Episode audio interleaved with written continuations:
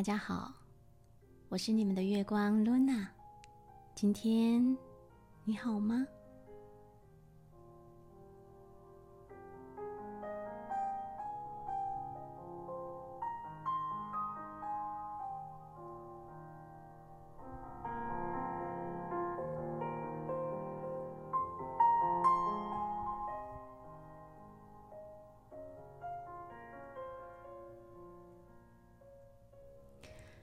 茫茫人海，你在哪里？你曾经跟什么东西失去联系吗？体会过失去联系是什么样的感觉吗？在这个网络发达的时代，看似联系方便和快捷的时代，我们却没有因为连接更方便了而感到有归属感。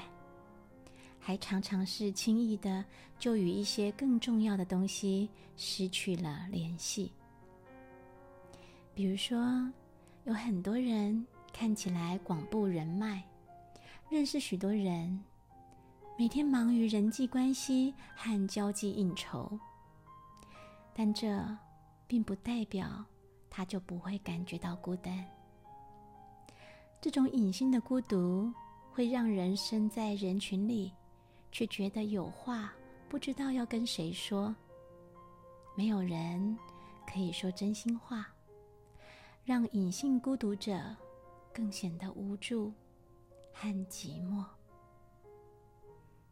还有些人跟大自然、跟正确的价值观啊，还有跟工作的意义，或者跟美好的童年或对未来的期待等等，失去了连结。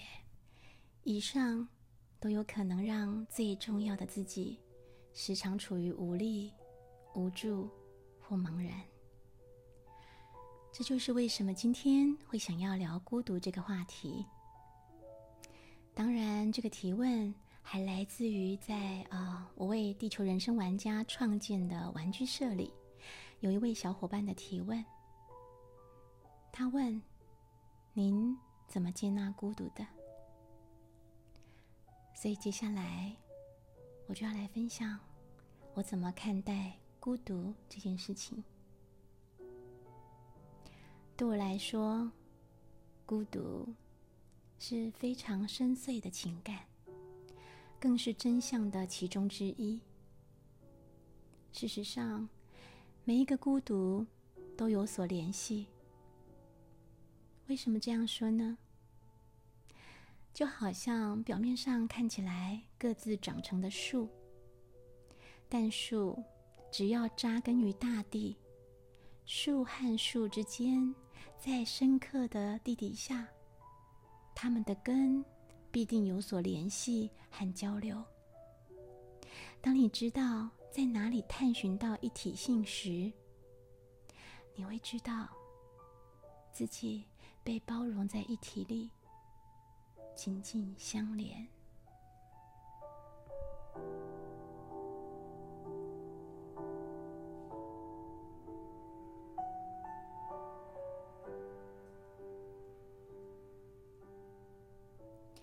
就像啊，当一只小鸟，它飞翔在蓝蓝的天空上，你把焦点放在鸟在飞，很快乐，快乐的焦点是那一只小鸟个体的话，这种快乐。其实很快就过去。如果说看起来快乐的是一只小鸟，那么有没有更恒久快乐的感受存在呢？有，就是那一片蓝蓝无尽的天，那里存在着永恒的喜悦。我们所有的欢乐、悲伤，所有的爱恨情仇。都在这一片广阔的背景下生存着。有时候我们难免太入戏，太把这些人间戏剧当做了唯一真实的存在。但偶尔，当你凝望蓝天，你就会感觉到这种无所不在的、无言而且永恒的喜悦。这种无言的力量，爱。和包容，穿过天空，穿过银河宇宙。当你被这种力量碰触到的时候，那种颤动、悸动、感动，那种深深的满足感，就是喜悦之道。如果你知道，你这个短暂会消失的快乐，被包含在一个永恒的喜悦当中。当你能够与它经常的连接时，它会深入你的内在，与你一起。这种深刻的联系，从来不是在外在的物质世界所能获得的。所以对我来说，嗯，从小时候我就一直知道，我至少有两个，一个是孤独的我，一个是必须在这个世界上生存的我。孤独对我来说不是痛苦的。那个我，常常是自己一个人玩，一个人跟天空自言自语，跟石头、蚂蚁、花草、树木，跟很多看起来好像没有语言的生物或非生物玩。我喜欢那些时刻，所以孤独对我来说是自然而然存在的。是一种享受，我非常的啊熟视和沉浸在那样的感觉里。这就是我前面所提到的那一种啊无言的力量、爱和包容。它穿过天空，穿过银河宇宙。所以，如果问我怎么接纳孤独，也许。必须在这个世界上生存的我，才是我要学习接纳的我。他曾经让我觉得寂寞、悲伤、格格不入，觉得很复杂，甚至有时候觉得受伤。怎么接纳他呢？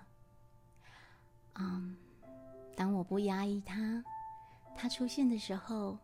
看见他，听见他的声音，把注意力放在其中，反思，然后跟他对话，告诉他：“我知道你存在。你存在的意义是让我知道我有需要跨越的挑战，我需要去看见那个悲伤、寂寞，那个格格不入和复杂的啊受伤里。”有什么东西需要来成长我的时候，我知道我必须给他力量，给他爱和信心。从哪里给呢？就是从另一个在天地的极尽孤独里感到满足和喜悦之道的我。说到这里，不知道你们是不是能够听懂我所要表达的？去认识自己的每一个面相吧，你会看见各种不同的你，有你喜欢的、欣赏的、享受的、已经被满足的部分。当然，也会有我们觉得软弱，连自己都想要排挤掉的部分。我会问我自己。常常喂养哪一个部分的我呢？哪一个我常常是没有被滋养到的？就让那个养的很有力量的部分去抚慰和陪伴那个失去联系、没有力量的部分，与他重新再建立连结，送一点养分给他。每个人都有好多的面相。只是我们很难觉察细微，总以为自己没有力量帮助自己，只能从别人那里求得认同感。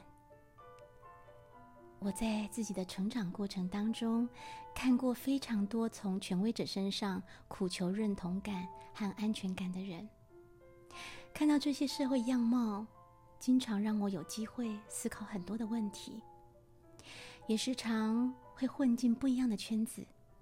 尝试他们所定的规则，但是最终，我还是选择跟自己好好的在一起。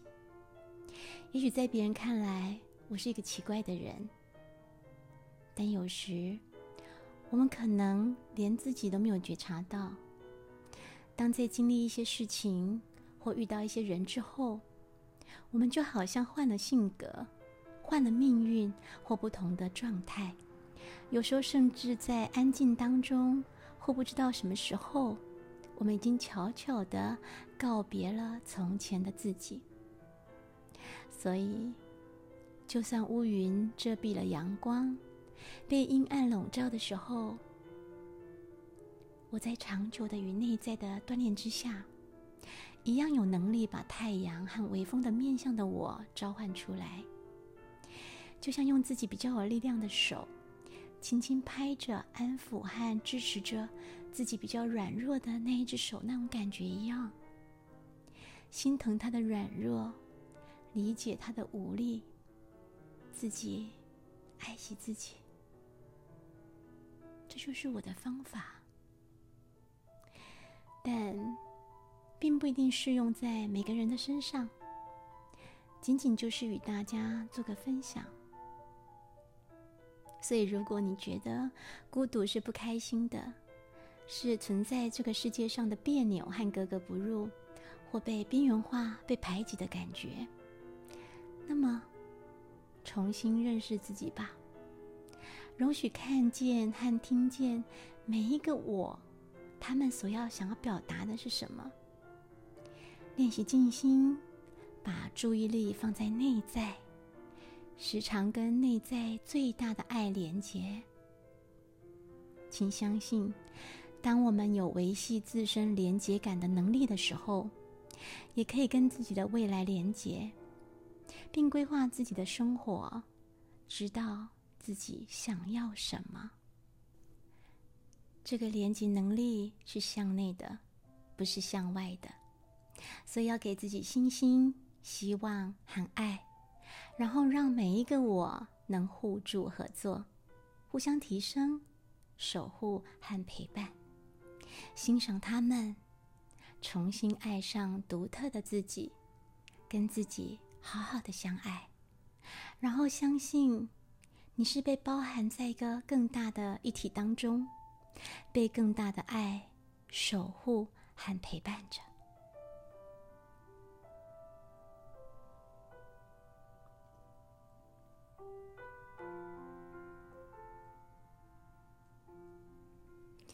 最后，跟大家说个关于孤独的故事吧。在一九九二年，美国海军的声纳系统在太平洋北部的水域。侦测到了一头叫声奇特的鲸鱼，有人把鲸鱼发出的声音很诗意的称为“鲸歌”，鲸鱼在唱歌。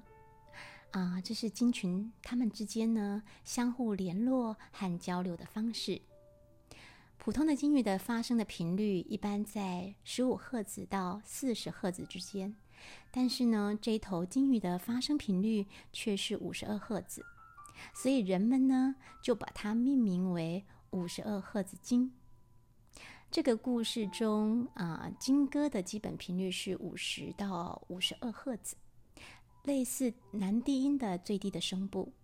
当然还会有一些呢不同频率的泛音出现，就是因为它是以五十二赫兹为主的声音一直在重复，歌声从不会重叠，而且只有唯一的来源。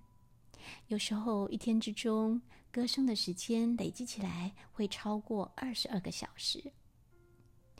他的歌声从一九八九年被发现起，每年都会被海军的声纳系统探测到。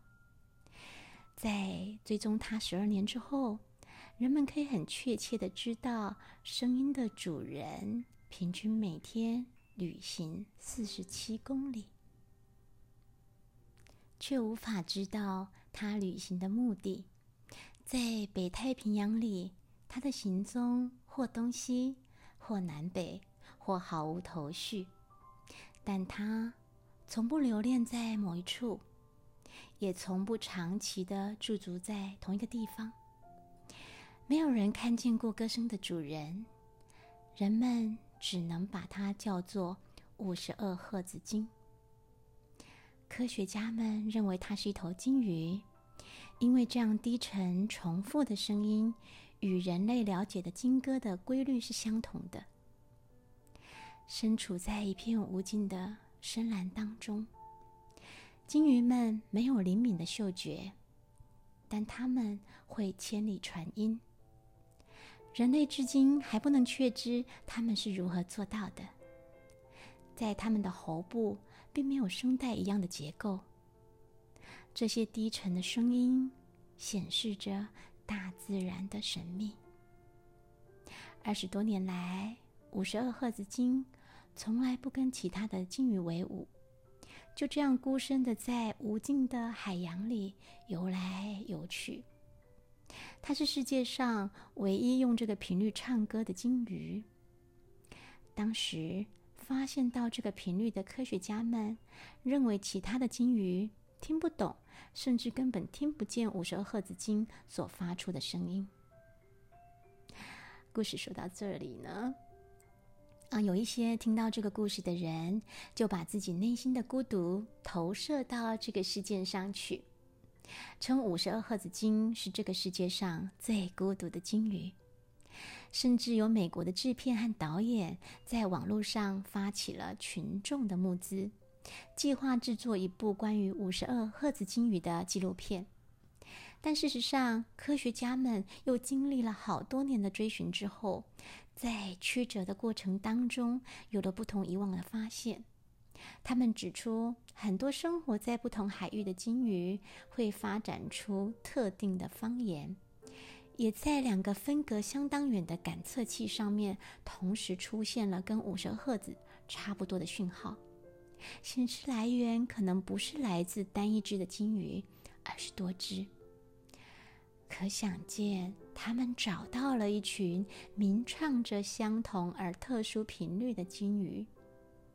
五十二赫兹可能是这一群鲸鱼里面的一份子，只不过偶尔会独自到处游荡，离开了鲸群。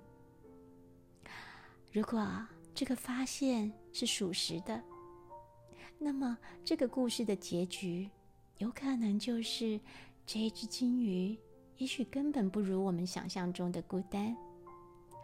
所谓五十二赫兹鲸鱼的孤独。可能只是我们内心渴望爱和陪伴的情感投射。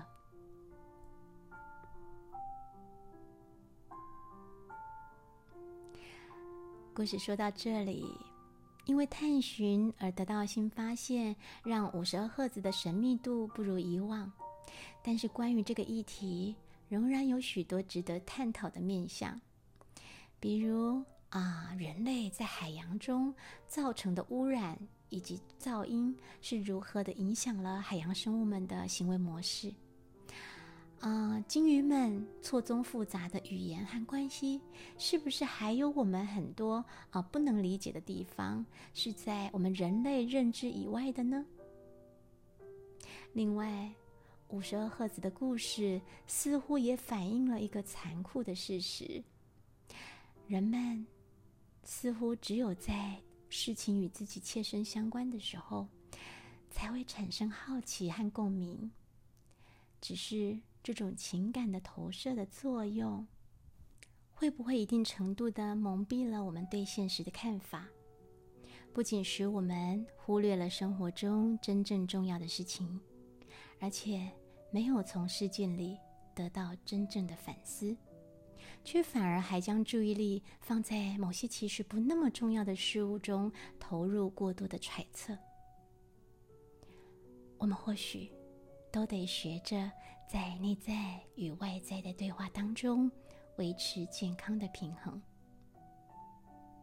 但愿某一天，我们真能听懂金歌，不被自身物种的言语局限。那么，我们在这颗星球上。也许就不会感到那么孤独了。最后，念一段《失去的联系》这本书里作者写的一段话，送给大家。你不是一台零件破损的机器，你是一个没有得到满足的动物。你需要一个社区，你需要有意义的价值观和有意义的工作，你需要大自然，你需要感觉到自己被尊重，你需要把自己从过去释放出来。你也需要一个安全的未来。你需要把自己连接到所有的这些东西上面。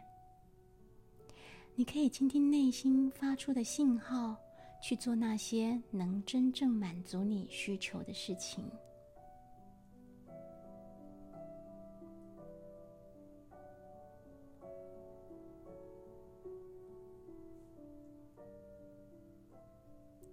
祝福大家陪内在的每一个我深呼吸，学习和每一种爱在一起，让每一个我都能在这个世界上开心活好。